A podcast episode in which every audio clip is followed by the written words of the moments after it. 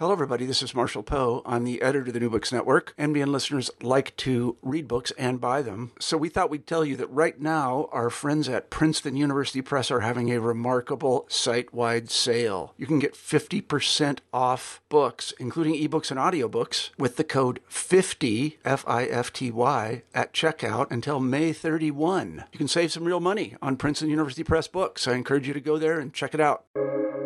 Welcome to the New Books Network. Welcome back to the New Books in Indian Religions podcast, a podcast channel here on the New Books Network. I'm your host, Dr. Raj Balkaran. More importantly, I have the delight and honor today of speaking with Dr. John Brockington, um, a towering figure in the field. He is Emeritus Professor of Sanskrit at the University of Edinburgh. Uh, John, welcome to the podcast. Thank you for the welcome. It's good to be here. Yes, indeed. Now, uh, you've certainly had a productive and illustrious career in, in loosely Indology, um, South Asian studies. We'll talk more specifically about your, your area of expertise for maybe some of our more generalist audience, uh, public audiences who may not be aware of your work. But would you tell us a little bit, if you don't mind, about your your journey into this field of study? What was that like for you? Sure. Well, I, it all started when I came up to Oxford, actually to read classics. That's Latin and Greek. Uh, the first part of the degree there at that date, which is back in 1959, uh, was uh, the first part was mainly language and to some extent literature, but the second part uh, of the degree was on ancient history and philosophy. My interest at that stage was very much in language, the way that languages work, and so on. And since in the first part I came uh, did also a minor uh, subject of comparative philology. I just discovered a little about Sanskrit and decided that that would suit me much better for the main part of my degree than did the ancient history and philosophy. Uh, so I made the change um, then in early 1961. Uh, had to spend the Easter vacation of that year uh, rapidly learning what the other member of the uh, course had done in uh, two terms. Um, anyway, I did that, and so started on Sanskrit seriously uh, then in the summer term of uh, 1961. 1961 was indeed an important year for me because uh, later that same year, uh, Mary came up to Oxford uh, to read French. And well, we're both of us still here together. And that's an important factor in my whole career. Uh, for those listening, um, Mary Brockington is also um, uh, and also scholar in the field, and we'll talk a little bit about her contribution uh, in due course. Um, but it's been quite some decades, quite some decades with your journey and, and yes, I mean, at... uh, looking back, and yes, I mean, I, I graduated in 1963, which is, uh, what's that? Uh, well, it's 20 years ago. luckily, it's it's it's a it's a it's an even number, so the math isn't too difficult. Yes. Um, what would you how i mean there's so many questions there's so many directions in which we can take this conversation and i have to toggle between wanting to take deep dives into nerdy questions about the ramayana with you but perhaps we can save that for a, a, a post conference or some such thing um, so uh, i think it's fair to say that one of your great uh, areas of interest uh, is uh, the ramayana uh, yes, that's tell us my, tell- my research interest all through. I mean, that goes right back to my um, doctoral thesis, which I started then in 63, uh, had to, well, lengthen a bit because I then got the post at Edinburgh in 1965.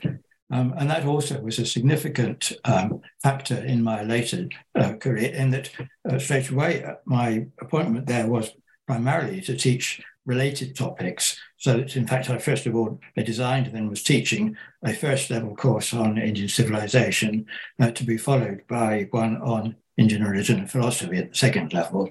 Um, and that was the background, I mean, the basis on which then Edinburgh University Press asked me uh, to write the book that became The Sacred Thread, uh, which has enjoyed, well, in the past, very considerable uh, popularity uh, two British editions, two Indian, um, a Polish translation, and a Hungarian one. Um, so that uh, broader aspect of my teaching then went side by side with my concentration in research on the Ramayana. Uh, first of all, very much on the uh, language and style of the Valmiki Ramayana. That indeed was the title of my uh, thesis. uh, but steadily broadening out.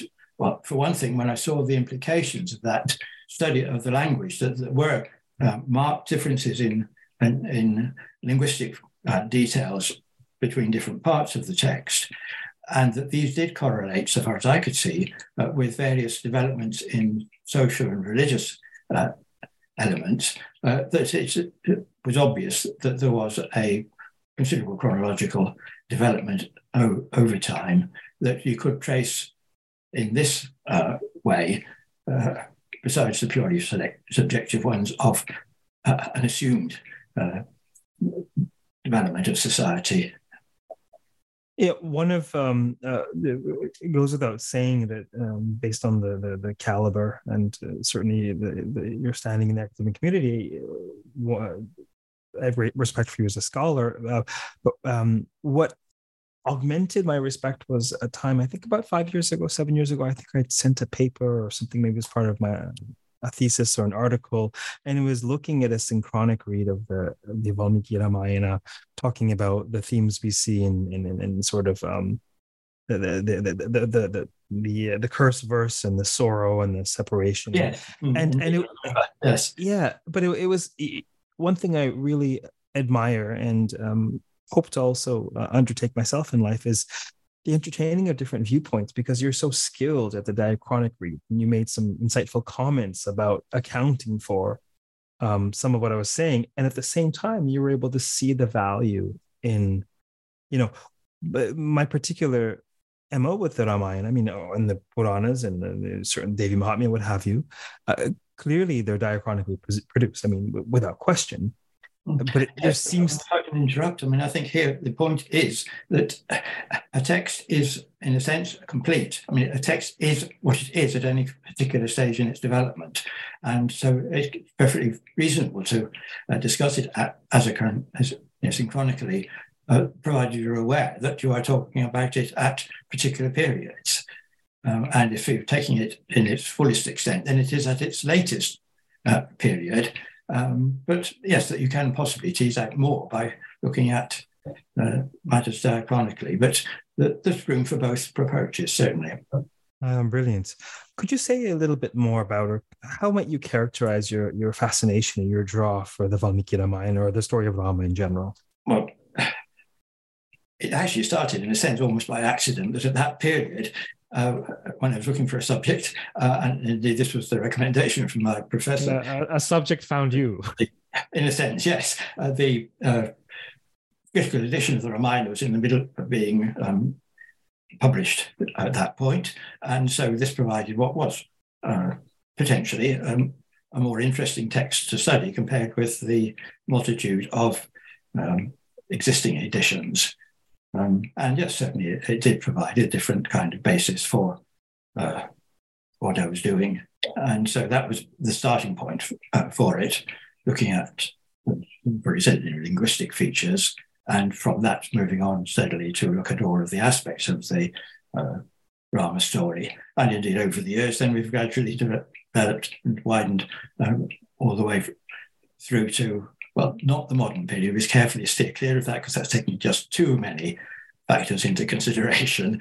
Uh, but up to about the 18th century, looking at, and necessarily much of it at, through translation, at the spread of the Rama story, not only throughout India, but all through um, Southeast Asia. Mm. Given your um, sustained study over uh, a fair period of time, could you comment a bit on perhaps how your thinking or perspectives have changed over the course of your study? Developed, perhaps?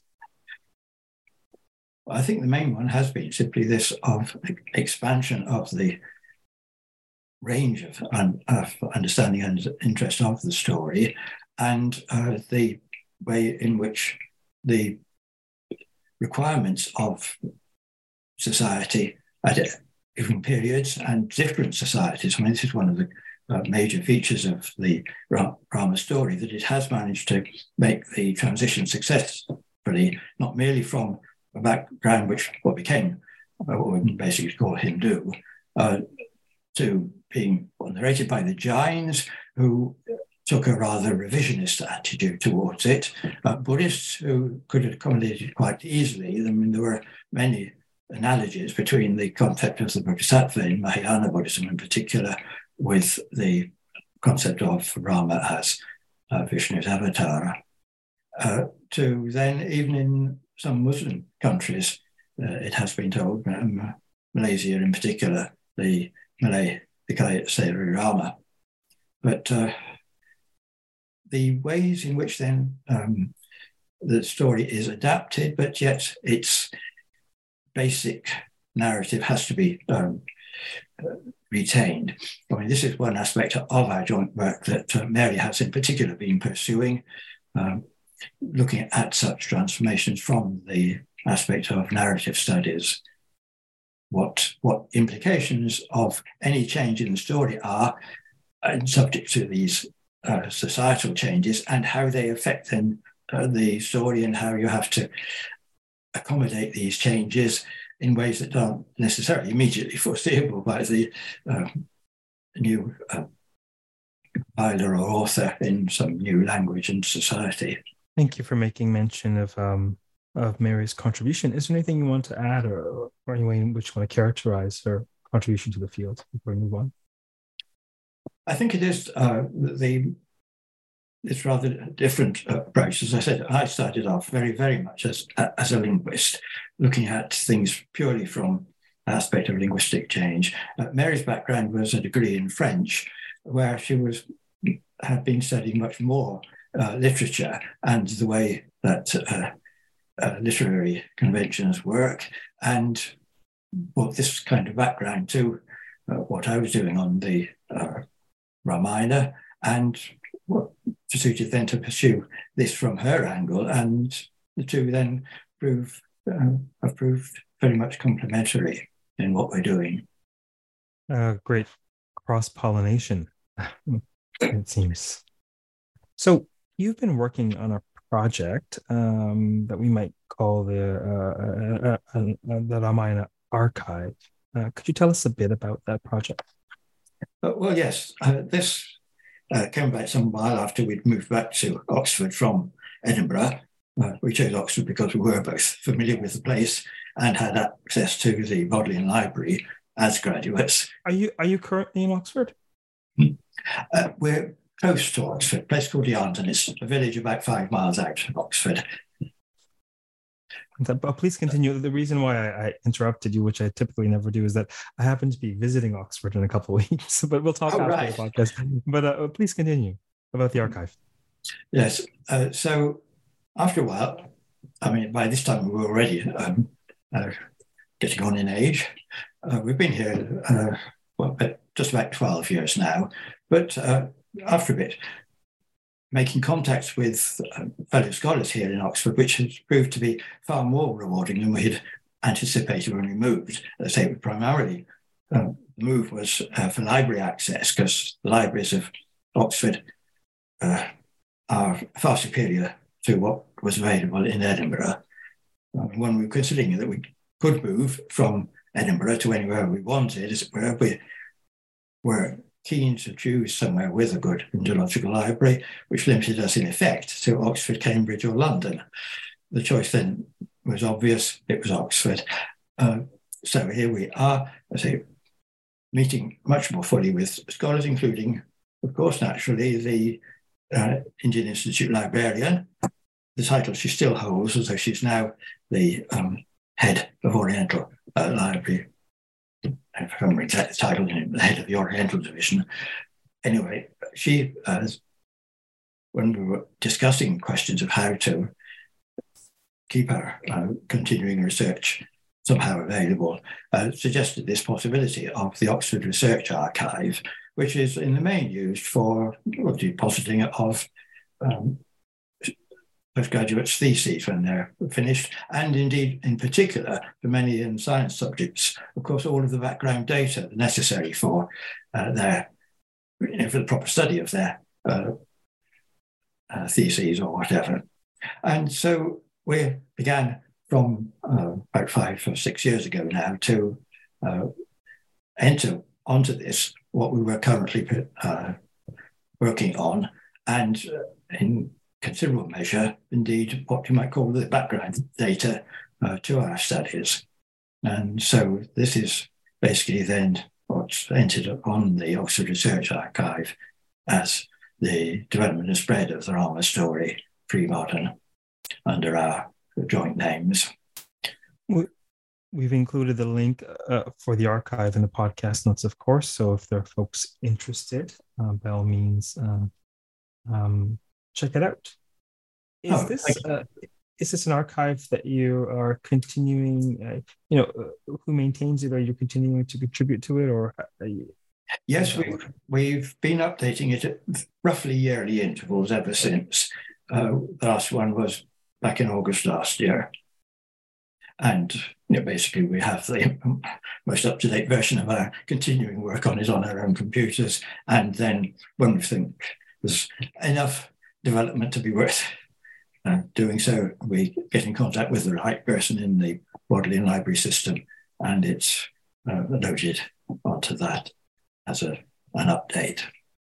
It's, it's a great tool. It was actually your your email uh, last August that uh, prompted me to reach out and say, well, let's have a podcast conversation and oh, that on people's radars because it was it's uh, you know clearly there are those there are those out there who um, probably would delight in such a resource. And if, uh, given the the time and energy and care to, to create it why not publicize it somewhat? Um, would you say the archive is um, primarily what you're currently working on or is there something else currently in the works for you? It's uh, a mix of a number of different things. Uh, well, there's uh, several um, set uh, com- complete folders in it. Uh, one which I'm primarily uh, responsible for the bibliographic entries uh, under the various topics into which then we categorize the material, categorizing inevitable to try and make some kind of sense of material, but of course, no categorization ever works perfectly. Uh, so there's a, a separate folder there of uh, relevant uh, secondary sources, uh, as well as translations and text for all of the major uh, texts on visual material and uh, so on. Then there's our studies of the material. Uh, one, which is primarily my responsibility, a, a continuing a continuous essay on the development of the Rama tradition, uh, basically trying to draw out the main threads as we see them as yet in the material we've compiled. Uh, another one from Mary, concentrating on studying the way in which the narrative was uh, developed and changed in the addition of the Bala and Uttarakandas to the uh, Valmiki Ramayana. Uh, and all of the implications of that. So, uh, yes, and then yes, this is uh, the most significant contribution on, it, probably by Mary, is the uh, folder that's called Narrative Elements, which is a an indexing basically of the various uh, component elements of the narrative in as many uh, versions of the story as we have yet been able to deal with, uh, which is by no means every uh, one, but a, very large selection, um, and thereby are beginning to trace more fully the not only the the ways in which the story has changed. I mean, that's based, you know, the basis of it, but then what the implications of that are. And when you can see a big enough uh, picture, you can begin to make more sense of it. Yeah, it's that it's that uh, interplay or synergy between text and context. I mean, sometimes it's chicken and egg, isn't it? Yes. um, is there anything else about the archive or uh, your work um, that you hope we would touch on today? I realize that you've you've got some constraints with your time, so we'll keep it as streamlined as possible. But what else might you like to touch on, if anything? Uh, let me think. Well, one thing, uh, an important part of my uh, career certainly has been also uh, international contacts, um, which partly again arose from the British situation where there were very limited numbers of scholars in the same field. Um, and well, partly just again accident, uh, but yes, um, one of the early contacts we had was with a fellow uh, scholar in Germany who was then one of those involved in the production of the uh, Epic and Puranic bibliography published from Tübingen. And we both were involved in that from quite an early stage, like providing various uh, bibliographic details for the epic side of things, because those involved at Tübingen were primarily uh, involved uh, with Puranic studies. Uh, and Mary, as well, uh, advisor on English and also proofreader. So, one way or another, we had quite a major input into that. Um, also, although uh, these contacts have mostly been within the Sanskrit field, not uh, exclusively. Um, we have both of us together, for instance, attended the uh, International Folklore Conference in uh, Mysore back in, I think it was 1995, uh, and both presented papers there, uh, destroying then on uh, our own different approaches to the field. Uh, but uh, more specifically in the Sanskrit area, uh, I, from quite an early period, was regularly attending the International Association of Sanskrit Studies World Sanskrit Conferences, and then in due course was elected as Secretary General in 2000. Um, and I think I may say that, well, not only was this partly through my main contacts, but I did have some you know, some impact on the disciplines through that too. It's uh, and of course another uh, uh, conference which we were both jointly very much involved in setting up, along with uh, Mislav Ježič, uh, were the Dubrovnik uh, International Conferences on Sanskrit Epics and Puranas, uh, which, yes, again, the same uh, colleague Peter Schreiner from Germany, now in Switzerland, um, and uh, I and Mislav basically together were setting up. And again, I think this has had quite a significant impact on the on the field of both epic and Puranic studies. And again, there too, Mary was heavily involved, not only in the organization at an early stage, but as uh, editor, uh, first jointly with Peter, and then second volume on her own as the editor of the proceedings. Well, I can say, I can certainly say, as a as a, a much more junior scholar than yourself, perhaps not a spring chicken, but definitely a more junior scholar. Uh, I've certainly been the beneficiary of uh, the World Sanskrit Conference and the the the sort of profound meeting of people.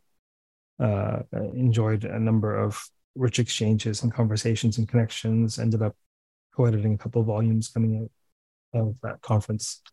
And so, without question, um, that conference has been probably a game changer to the field. The Dubrovnik conference I attended once, but it was online because it was COVID. And I very much look forward to perhaps this year attending for the first time in person. I've heard all round by all of our uh, epics and Puranas uh, colleagues that it's a delightful conference indeed. Um, uh, somewhat perhaps uh, due, of course, to its its setting, uh, but yes, yeah.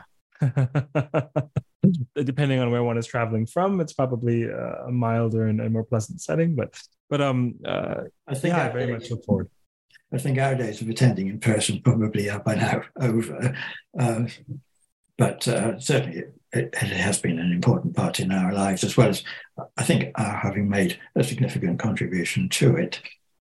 Um, still go back to the memories of the first meeting, not the DICSEP one, but a preliminary meeting even before then, a few years before, uh, where this was in the immediate aftermath of the uh, Civil War there, saw um, Croatia become an independent state and um, well, somewhat surreal, should we say? Nearly as surreal as um, traveling to the World Sanskrit Conference that was held in Weimar while there was still the DDR, the uh, German Democratic Republic, and the border controls, where the yes, the the border guards were so mystified by my having had uh, received an advance uh, visa uh, for which I should have then have paid them a fee at, you know, at that point that they just waved me through eventually. you know, looked at this and scanned it for ages. Couldn't make head or tail really of it. Anyway, just just pass. Excellent. Well, thank you very much for your your work on the archive, your your significant contribution to the field, and of course, uh, your role in setting up these these formative and transformative uh, conference experiences. And thank you for being on the podcast today. Well, thank you.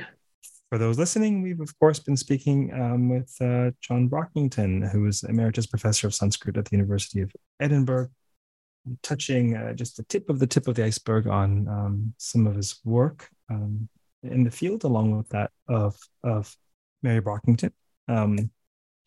Check out the archive if you're remotely interested. The link is in the podcast notes. Until next time, keep well, keep listening, keep reading, and uh, keep looking up nerdy online um, uh, archives. Take care.